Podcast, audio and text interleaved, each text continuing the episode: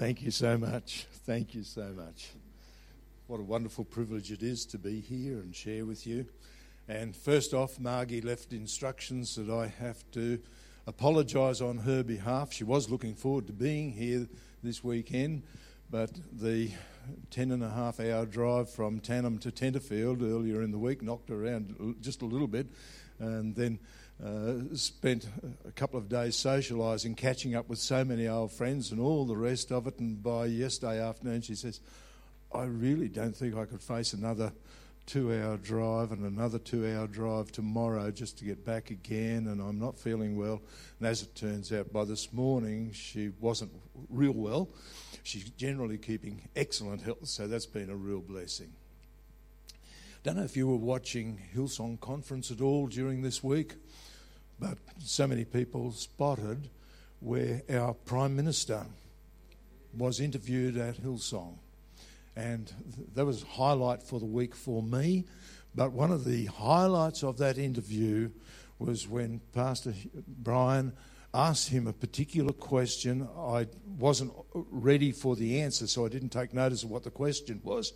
But I understand it had a slight theological bent to it. And his answer was, I'm not a preacher, I'm just a Prime Minister. And I've got to admit that gelled with me so much. I remember uh, Spurgeon, the great preacher from one hundred, one hundred fifty years ago, but his word was, if God has called you to preach the word, don't stoop to being a mere king. What an awesome privilege it is to take God's word and share it in whatever format we Uh, able to do that. And I don't take it lightly. I, I love sharing God's word. Jesus, on one occasion, was talking with the disciples, and he said to them, therefore, every teacher of the law who has become a disciple in the kingdom of heaven is like the owner of a house who brings out of his storeroom new treasures as well as old. And I'd like to do a little bit of a treasure hunt today. Would that, would that be okay? But the interesting thing is that uh, he brings out new treasures, and it's lovely when we have new things come out of the Word, and we're, wow, we've never seen that before. But it's even more exciting when we find an old gem that we haven't looked at for a little while, and we pull it up and we hold it up to the light and we say, isn't that awesome? God has blessed us so much. And as we're looking at it, all of a sudden it catches the light and we say, whoa, I've seen that gem so many times, but I've never seen that facet. And today, I, I was a little bit concerned because God laid it on my heart to take a story that is so familiar that when I tell you that I'm talking about David and Goliath, three parts of you will go home. If not physically, mentally. You've all heard the story. Most of you could come up and tell the story. As a matter of fact, if you go out into the world, most people can tell you the basics of the story of David and Goliath. Are you with me still? Yep. Oh, that's good. You've come along. I've just pulled the treasure out of the box and we're just enjoying it. And I want to spend some time just elaborating, because I believe that God has something for us today out of a treasure that is old and familiar, but I believe he's also got some things that are just a little bit new tucked away inside there for us today. We're all familiar that David was confronted with a guy by the name of Goliath, Goliath from a town of Gath. And Goliath belonged to what tribe? What? Who, who was the nation? Aha, are you with me? The Philistines. The Philistines were inhabitants of the land of Canaan. Is that right? No, not exactly. Oh, hang on, I thought they were. Well, actually, the Canaanites were there when the children of Israel went into the promised land. And you might remember that they were given strict instructions what to do with those people. But they weren't Philistines, they were Canaanites. Philistines were a tribe of people that had come down from uh, Phoenicia, up Lebanon way. They were seafaring people and originally had come across somewhere in Europe, so they tell me. But they had worked their way round, seafaring people, but loved to move into an area that was open for habitation, and they would move in. And as the children of Israel were moving in from the east over the Jordan River, the Philistines were simultaneously inhabiting the area around uh, the Mediterranean Sea. As a matter of fact, the flat area around Tel Aviv and across to the hills mounting up to Jerusalem, that area is still known as the Philistine Plains. Okay. Now, they get a bit of a bad rap, these Philistines. As soon as we hear Philistine, we say, yeah, he's a bit of a Philistine. Yeah, a bit of a rough character. But in actual fact, most of the time, most of the time, they lived peacefully with their neighbours, even with the children of Israel.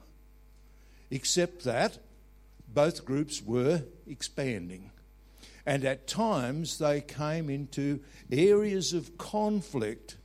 And when that happened, it was all on for everybody. All right? So generally peace, generally peace, but when they came together, look out. One side, children of God. The other side, anything but, worshipping a whole bunch of pagan gods of one kind or another. Okay, that's that's sort of background. Just uh, give you a bit more of an idea. Uh, they were on the uh, uh, the coastal plains, as I said, but they didn't have one king. They operated on a system of government that was based on city-states. So the leader of one city would become king in that area, but he wasn't subject to anybody else.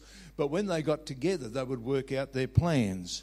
Uh, the towns that they had were Gath and Ashdod, Ashkelon, Ekron and Gaz. You'll probably find those in Scripture. You'll find them as you go looking on the maps. And one of the interesting things was, this is a period of history where we are converting from the Bronze Age to the Iron Age. Interesting that the children of Israel coming out of Egypt, familiar with bronze and working with bronze. The Philistines, coming from where they did, had moved into the Iron Age, and they worked in iron and steel. As a matter of fact, we read a few chapters earlier. The, by the way, we're First Samuel chapter seventeen. You'll be reading about the story of David and Goliath. But if you go back a couple of chapters previous, you'll discover that uh, the Philistines were very careful to guard the secret of working with steel, because it was such a tremendous advantage in battle. A bronze sword would cut you and damage you just as much as a steel sword. Believe me, don't want to get hit with one of those. But a sword isn't used just for hitting, it is also used for defending. And a bronze sword versus a steel sword, and the steel sword will cut the bronze sword right in half. And the person holding the bronze sword is left armless. And so the Philistines, aware of the military advantage of this technology that they had, were very careful to guard it. And they made sure that even though they were able to sell the technology to the uh, Israelis, they were careful not to give it to them. So when they needed some steel, something for the farm, a reaping hook or whatever, they would take it down and they would give it to the Philistine blacksmiths. They would go out the back and make sure that nobody saw what they were doing. And they'd bring it out and charge them for the process. As a matter of fact, David, uh, I'm sorry, Saul and Jonathan were engaged in battle against the Philistines at one stage, and it turns out that they, there were two swords in the whole of the Israeli army that were made of steel, Saul and Jonathan. Everybody else had the very, very inferior. And you read that, about that in First Samuel chapter fifteen. Okay, so that gives us just a little bit of a background of what is going on when we talk about the confrontation that has come up once again. And of course, the most famous of the Philistines, and there are some that we do remember, but the most famous of them was a guy by the name of Goliath. Uh, those of you who have sort of read a little bit more about him will be familiar with him. They came from a, a town called Gath. His height was six cubits and a span. We all know exactly how tall that is, don't we? Six cubits and a span. Never heard such nonsense. Okay, just get it in rough terms. About two point three five metres. About nine foot plus, a little tiny bit. Uh, he was... Hang on a second, he's, he's, he's a big man. He's a big man. I couldn't te- reach the top of his head. He, he, was a, he was a lump of a guy. He was carrying a record. He had a big bronze helmet that he was wearing on his head. Uh, he wore a coat of scale armour of bronze, and it weighed about a thousand shekels. And when I w- checked up on what a thousand shekels would weigh, I discovered that it weighs about a bag of concrete. For those of you who are familiar with carrying bags of concrete. So every time he dressed himself up, he started off with wearing one of those. He had a uh, spear like a weaver's beam, and they said that the head of it weighed about the same as a large-sized bowling ball. You know when you go ten-pin bowling? You sort of go around, you know, if you're macho, you go looking for one with fifteen on it. That's the one. Uh, if you're a lady, you've got more sense and go for one that says about five. It saves getting an arm longer than the other. But this one was like the big heavy one, just the head of his spear. Just gives us a bit of an idea. Now, he was confronted by King Saul. And Saul himself was an interesting guy. It said that Saul was head and shoulders above the rest of the men in the Israeli camp. So, if you like, we could stand Kesher up and say he's the tallest one here. I don't know if he is. He's pretty close to it. He's a big man. But it, Saul was head and shoulders above Kesher. So he was not as big as... Not as big as Goliath, but most certainly within the league. And there was a confrontation between these two giants. They came head to head. I was a little bit surprised. Margie and I were... I'm sorry, we haven't got any pictures. I, I thought we had that, but it's not going to work today, so we won't worry about it. But Margie and I had the privilege of being in Israel a couple of years ago. And while we were there, our Israeli guide was a Christian guy, and also honest.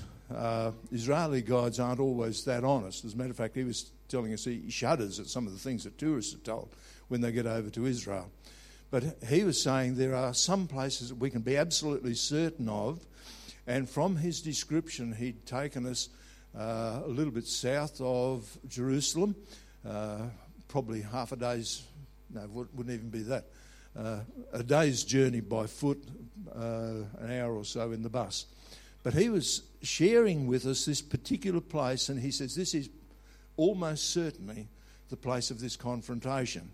Now, in my mind's eye, I had a hill, and on the other side a hill, and maybe a valley down through between. I was a little bit surprised. There was a valley in between, and there was uh, had been a brook there, but it was dried out by the time we were there.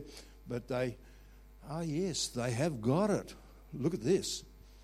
But the, the little pathway there is like a little brook with a fairly large hill in behind it. Interesting that there's three hills. But as it turns out, the uh, Philistines had gone to one of the hills. The Israelis probably gone to this particular hill, and they were on the other side of it.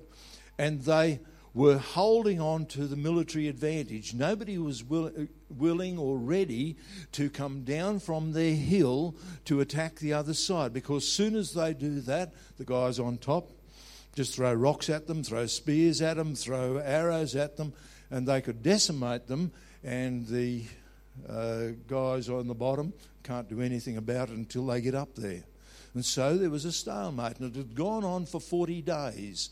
And at the crux of this, out comes this Goliath, and he says, look, we've been here for forty days. I'm getting hungry. Uh, I think it's about time that we sorted it out and we went and got a Macca's for ourselves. So why don't we, you send your giant. Who, who was the giant for the Israelis? Saul. Saul. Why don't you send your man to come down and fight with me? And we'll make an arrangement that whoever wins will will declare that the battle, they've won the battle, we'll become your servants, you'll become our servants, whichever way it goes. And he marched up and down shouting defiance to try and terminate this particular battle. So, okay, we're a little bit familiar with all of that. But there's one other person who was involved in this confrontation.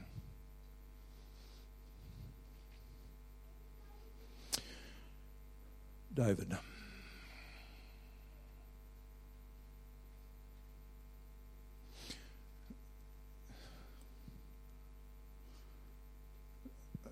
I've had this message simmering inside of me for weeks. And partway through that, I suddenly became aware of something I have never seen before. I held up the treasure, and there's a facet there. I've got to admit, it scared me when I first saw it. Can I share it with you? I'm hoping it doesn't scare you too, too much.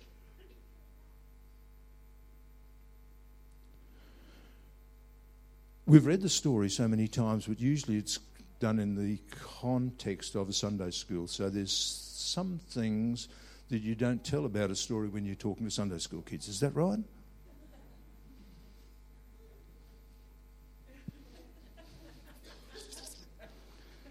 I'll be careful.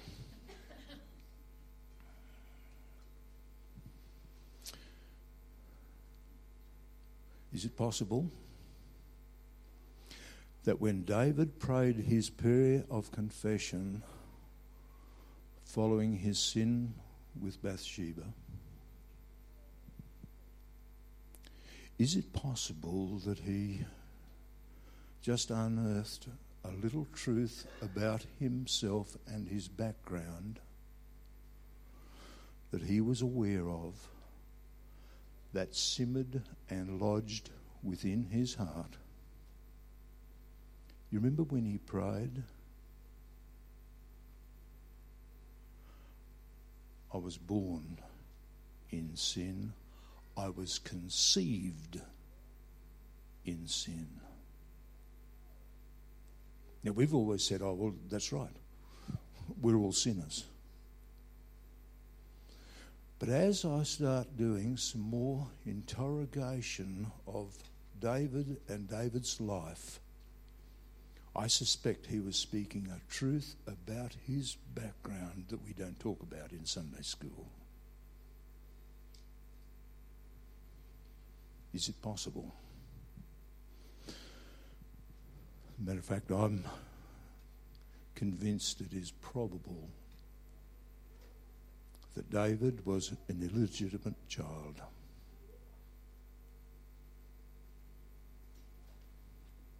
His father, there's no doubt about it, was Jesse. His mother, we don't know. Possibly one of the servants in the house. Maybe somebody else. Now, when I first thought about it, you know, the, the evidence from that psalm really isn't strong enough to build a case. But then when I start reading his story, I find a boy, youngest son, I don't know how many daughters there were in the family, but the youngest of eight boys. And he was treated like an outsider. He was treated like somebody that doesn't belong here. Even his father treated him more like an outsider than like a real son.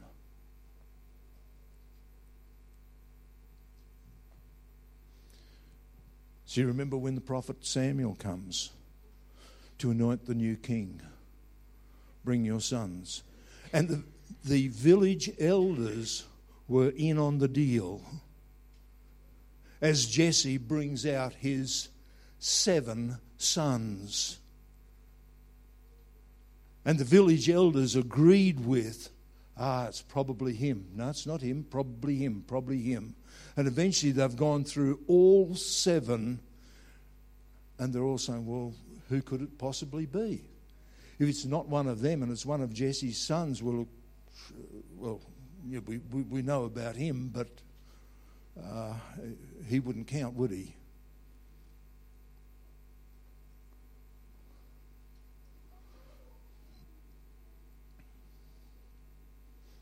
And even Jesse didn't bring his son David and own him as one of his sons, possibly to be anointed. Matter of fact, if you read Psalm, oh, my memory, it's interesting. If we read Psalm sixty-nine, I wasn't too far off the track after all. If you read Psalm sixty-nine, Psalm sixty-nine was written about the period from David's birth until he ascended the throne. Not until he was anointed, but until he actually ascended the throne. And he talks in detail in there about the rejection that he received from his own family, from his own friends. If I can pick up just one verse there quickly. Uh, I have become a stranger to my brothers and an alien to my mother's sons. Then in Psalm fifty-one, in sin my mother conceived me. Can I just leave that in the background for a little bit? We talk about young David sent out to care for the sheep.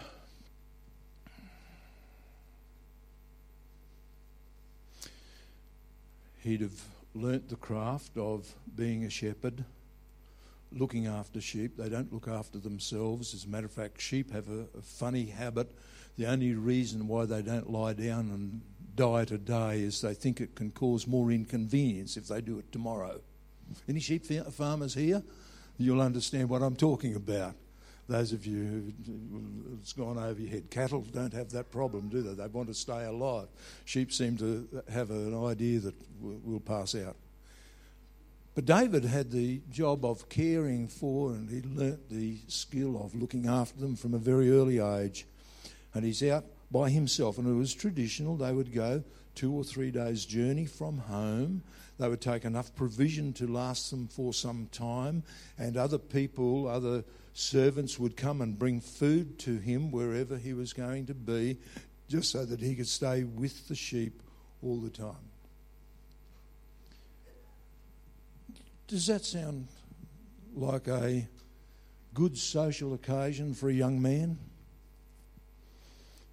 Do you think he might have been alone and lonely? But as lonely as he might have felt, as ostracised as he might have felt from his family, he'd taken a guitar slung over his back, if you like. But he'd also taken, along with his normal shepherd's staff, shepherd's crook. He also took with him a sling.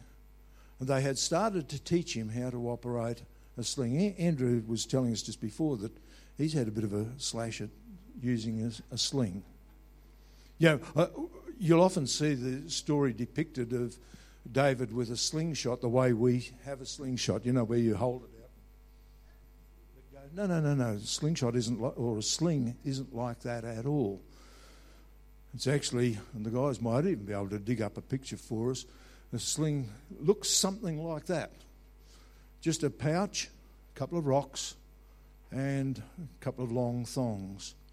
And you'll see the loop where uh, you would ho- hook that into your hand some way, and the other end would just be held loosely in the hand, rock placed into the pouch, and you swirl it round your head, release the string, and the rock would go to its destination. The destination, the first time you tried it, could be anywhere from there to there. Am I right? If you could hit the side of a barn from twenty paces, you were doing really well. But after you've practiced it for a while, you could actually get it down to the point where you could get within twenty metres of the destination. But it takes a lot of practice. Can, can I just divert for a second? God has placed into our hands weapons of warfare. But guess what? They probably don't work the first time you use them. They probably don't work very effectively the second time you use them. Have any of you ever tried your hand at witnessing to somebody and found that this precious gospel that you were sharing seemed to go over their head? Can I make a suggestion for you? Pick it up and do it again. And pick it up and do it again. And pick it up and do it again. And keep right on doing it, because even though you can't get within twenty metres of the destination, you're a long way closer than when you first started. And that weapon, that weapon has to be practiced over and over and over again. It is said that a good hand with a sling, and it was used as a weapon of warfare, a good hand with a sling could aim at a hair, as in H A I R, not H A R E, and hit it. Do you know how far they could throw a stone with one of those slings? What do you reckon? Here to the back of the church? Any thoughts? What do we got, about fifty metres? fifty metres? one hundred metres? Any any takers on one hundred metres? one hundred metres, length of a football field, that's a fair way to get a... Any takers on that? four hundred metres. Bows and arrows in warfare were ineffective because an army with slings could stand out of range of a bow and arrow and just hurl rocks and knock people over. Now, we, we have the Sunday school song where uh, five little stones he took. Wrong concept altogether. I don't know, the, you guys got that other picture there? That was, that was me, that was my good-looking hands there, holding one of the rocks that came out of that stream. But the guys in the know tell me that that is medium size for a sling stone. They can be half as big again. If one of those hit you, you knew that you had been hit. Hey, I love the word that, this word of God that we have is powerful. It's effective. Yeah, as a matter of fact, uh, if you like a little bit of history, you might remember uh, Queen Esther was with uh, the king uh, Artaxerxes, or whatever his name was, at one stage he decided that he was going to wander across and have a bit of a go at Alexander the Great. And when he went, he was very successful because he took an army armed with slings, and the Greek army were armed with bows and arrows and couldn't get near them. And the Greek army withdrew and said, we can't do what, or we can't attack them using our standard weaponry. We need to go down the same track. And so they quickly started training and recruiting guys that could use slings. And then they decided, why do, would we use rocks? We're advanced. And so they started making lead pellets about so big that weighed the same as a big rock and then had greater trajectory. And they were able to go on and win that particular war using slings. You, you, slings are a great idea, aren't they? Except that David, out by himself, plays the guitar for a while, worships for a while. He doesn't know it. But God has placed inside that man a king. He's just looking after sheep. He's just playing music to himself. He's just getting out and taking that sling and using it to practice. And eventually he got so that he could get within twenty metres of the tree. And then he got so that he could get within five metres of the tree. And then he got so that he could hit the tree one time in three. And then he got to the point where he could hit the tree every single time. And then he got to the point where he could aim whether he wanted to hit near the top of the tree or near the bottom of the tree, but only because he was constantly practicing and working and taking the gift that God had given to him and using it to the absolute maximum. Am I speaking to anybody here today? God has placed into us God is placing into us our particular gifts, and he wants us to use them and hone them and use them again. Not necessarily in the spiritual gifting that we all think, oh, that means preaching. No, not necessarily. If God has called you to be a school teacher, then you need to hone that and use it because God wants to use it. He has placed inside of you. You're not going to be a shepherd all of your life. God has placed inside of you a king. We are called to be kings and priests, and he wants us to grow and train ourselves to the point where we can be effective on the day that we are called to use what God has given for us. But one day things change. I, I can hardly imagine the loneliness, if what we were saying before, where David has been rejected by his family because they don't own him as part of the family. I can't imagine how that would feel running through his head, regurgitating over and over again. But one day somebody comes and says they want you back at home. What do they want me for? I don't know, there's some prophet guy by the name of Samuel there, and they say they're not going to eat until you come. And he goes in, what do you want? What do you want? And all, the, all of them are standing there waiting for him. Even the elders of the village are there. And Samuel takes the horn of oil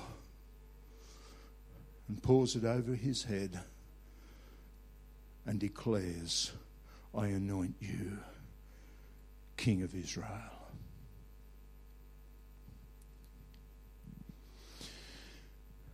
Interesting thing takes place. There's only two people recognize that anointing. Think about it. He has just been anointed King of Israel and is ignored by everybody there except Samuel and himself. God has anointed him. You have been anointed. I don't care what your background is. I don't care what your past is. You have been anointed. You have been called. God has given to you the gift of salvation. He's given to us the Holy Spirit, and He has anointed us to be kings. Nobody else might recognize it, and it doesn't matter one iota. If God has anointed you, you are anointed. Take it, wear it, use it. You know what they did with David? They sent him back to look after the sheep. But guess what? Before, he was a shepherd with a king inside of him. But right now, he's a king with a shepherd inside of him. And every king needs a good shepherd's heart. But now there's a difference to the way he does everything he does. And when we recognize the anointing that God has placed in us, on us, everything, everything changes in the way we do life. As parents, we do it differently. As sons and daughters, we do it differently. As employees, we do it differently. As employers, we do it differently, because we have been changed and we recognize that we are kings, anointed by God. Nobody else recognizes it. Nobody cares about it, but God does. And you do. And you wear it with pride. So David goes back to looking after sheep.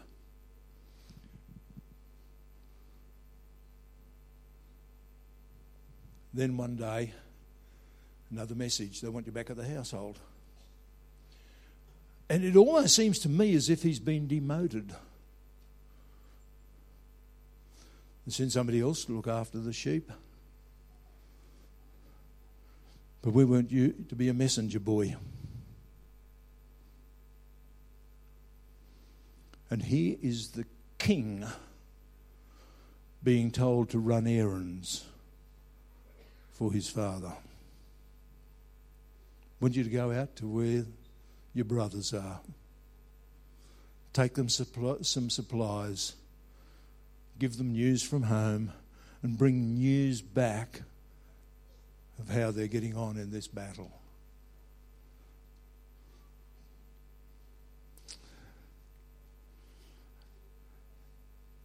And the king shepherd turns up on the hill. And while he's there, hears the blasphemous, arrogant shouting from Goliath, "Send me a man that we can fight. You are servants of Saul." Hey, wrong picture. Wrong picture. If ever we get the idea that we're servants of Saul, we've got it absolutely wrong. We're servants of the living God. And when David arrived and heard that, he immediately said, no, no, no, no, no, no. I'm a servant of God. And this man is shouting blasphemy against my God. My, they can say what they like about Saul. I don't care. But he doesn't say that about my God. Everything inside of him, the king inside of him, wells up and says, we are going to do something about this. What's going to be given to the one who overcomes this giant? And they elaborate, oh, this is going to happen, that's going to happen. He's going to become the son-in-law of the king. Whoopie-doo, who'd want to be son-in-law of the king? Uh, mind you, she might have been a very nice lady. I, I'm... They said that he, him and his family are going to be tax-free. Now you're talking. We sort of, uh, it's interesting that all of those didn't influence one other person to go and have a go. But when you are a servant of the king, when you are anointed to be a king, all of a sudden the giant means nothing. And David goes to Saul. Saul says to him, yes, you can go. Here I'll... Actually, it's a little bit humorous, isn't it, when we think about it. He takes off his armour and puts it on. How big did we Saul that Saul was? and he takes his armour and puts it on David. Could hardly move, hardly walk with it. But he says, leave it alone. I'll just take what God has given to me. And he goes out in the name of the Lord to confront the giant. The rest is history. And so was Goliath. He uh, probably didn't even see the stone that hit him. A little dot in the sky just getting bigger. And oblivion. And David slew Goliath, not with a sword and a spear, but with what God had placed into his hand. Hey, you and I are confronted by giants. Anybody agree with that? Yeah. Right now in Australia, we are confronted with a mess of giants. Over the last twenty years, we have seen giants arrive in this so-called Christian country to the point that we could barely recognise it as being a Christian country at all. We've seen the rise, and people boast about the fact that we're a secular country. Take out the word secular. Every time you hear it, say we're ungodly, anti-God country. And that's what they're boasting about. Have we gone that way? Absolutely we have. And we are on a slide that is going far, far worse. We talk about the uh, problems we're having with the inroads of uh, Islam into this country. Ten years ago, well, fifteen years ago now, I was at a conference, and the speakers at the conference were forecasting that within a very short period of time we would be seeing Islam become very much part of Australian culture, and they will be demanding, and everything they forecast has come true plus some. Hey, culture that is anti-Christian has been adopted into mainstream Australia to a degree that we find hard to understand, but it's still going on and getting rampantly faster. Inside Australia right now, there is the problem of the giant of greed, and we hear of some of the salaries that some of our leaders are paying for themselves, people that p- will pay themselves ten, twenty times the rate of pay that our Prime Minister gets, and demanding more. And it goes on and on and on. We've got the culture of death with abortion, euthanasia, et cetera. I don't know if any of you followed a, a case in Britain recently, uh, a young lady who was uh, slightly mentally handicapped, not seriously but slightly, but as it turns out she was pregnant, and some of the doctors decided it would be better if she didn't become a mother, so we're going to take her baby and murder it. And in the process of doing that, it ended up going to the court, and the fir- first off the court said yes, absolutely, the doctors are right. Uh, it went to an appeal court, and just this last ten days or so, the appeal court has overturned it, and she is being allowed to keep her baby. But folks from Britain say that is just tip of the iceberg. It is happening all of the time, and it's happening in Australia. We're heading down that track. Yeah. And of course, we're all aware of the gross immorality that's there now. So we are facing giants. But can I suggest something? Our greatest giant that we're facing, I can speak for myself, and I suspect most of us will recognise, the greatest giant I have to face looks back at me every time I look in the mirror.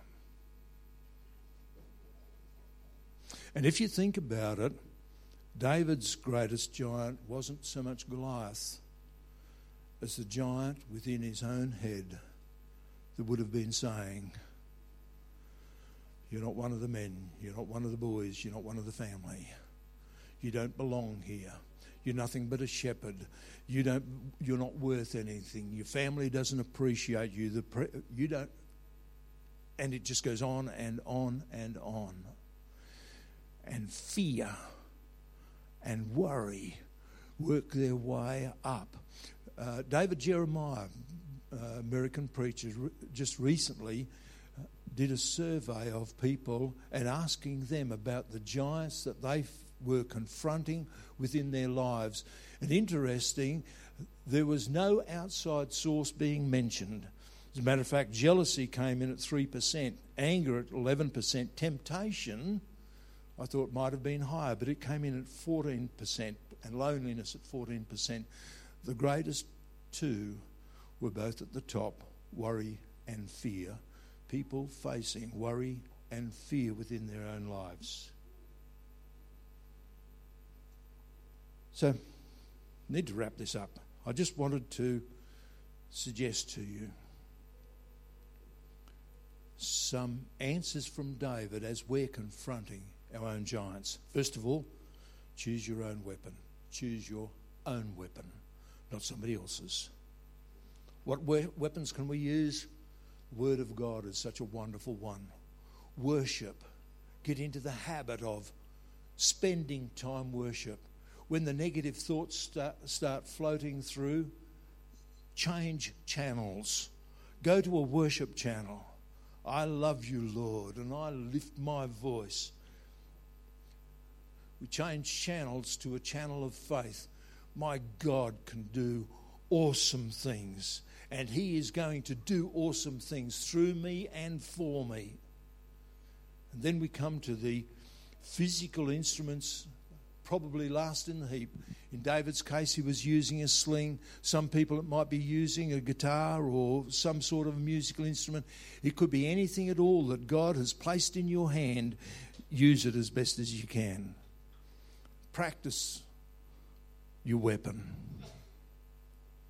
You don't learn to use a sling on the day of the battle. You learn to use it by using it constantly, constantly, practicing and practicing it. And each time a new experience becomes a new practice session for a bigger battle. David practiced his sling, but he also practiced his worship and his faith. Use your weapon.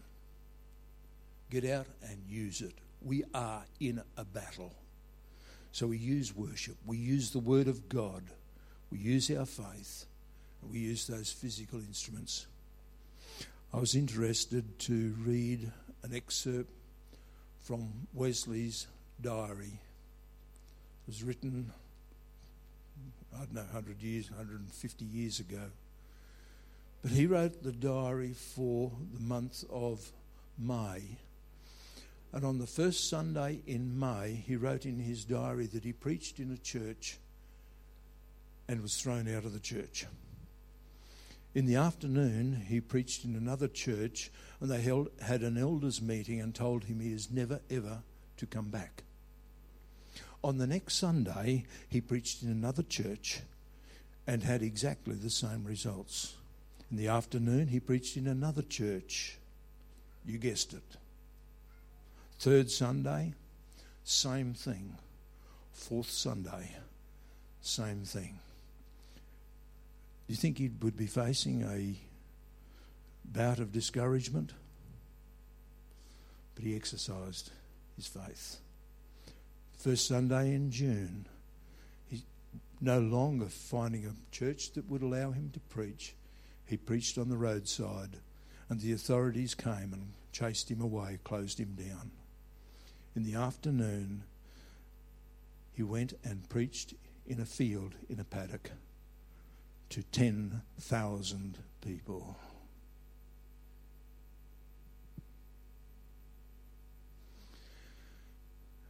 when we exercise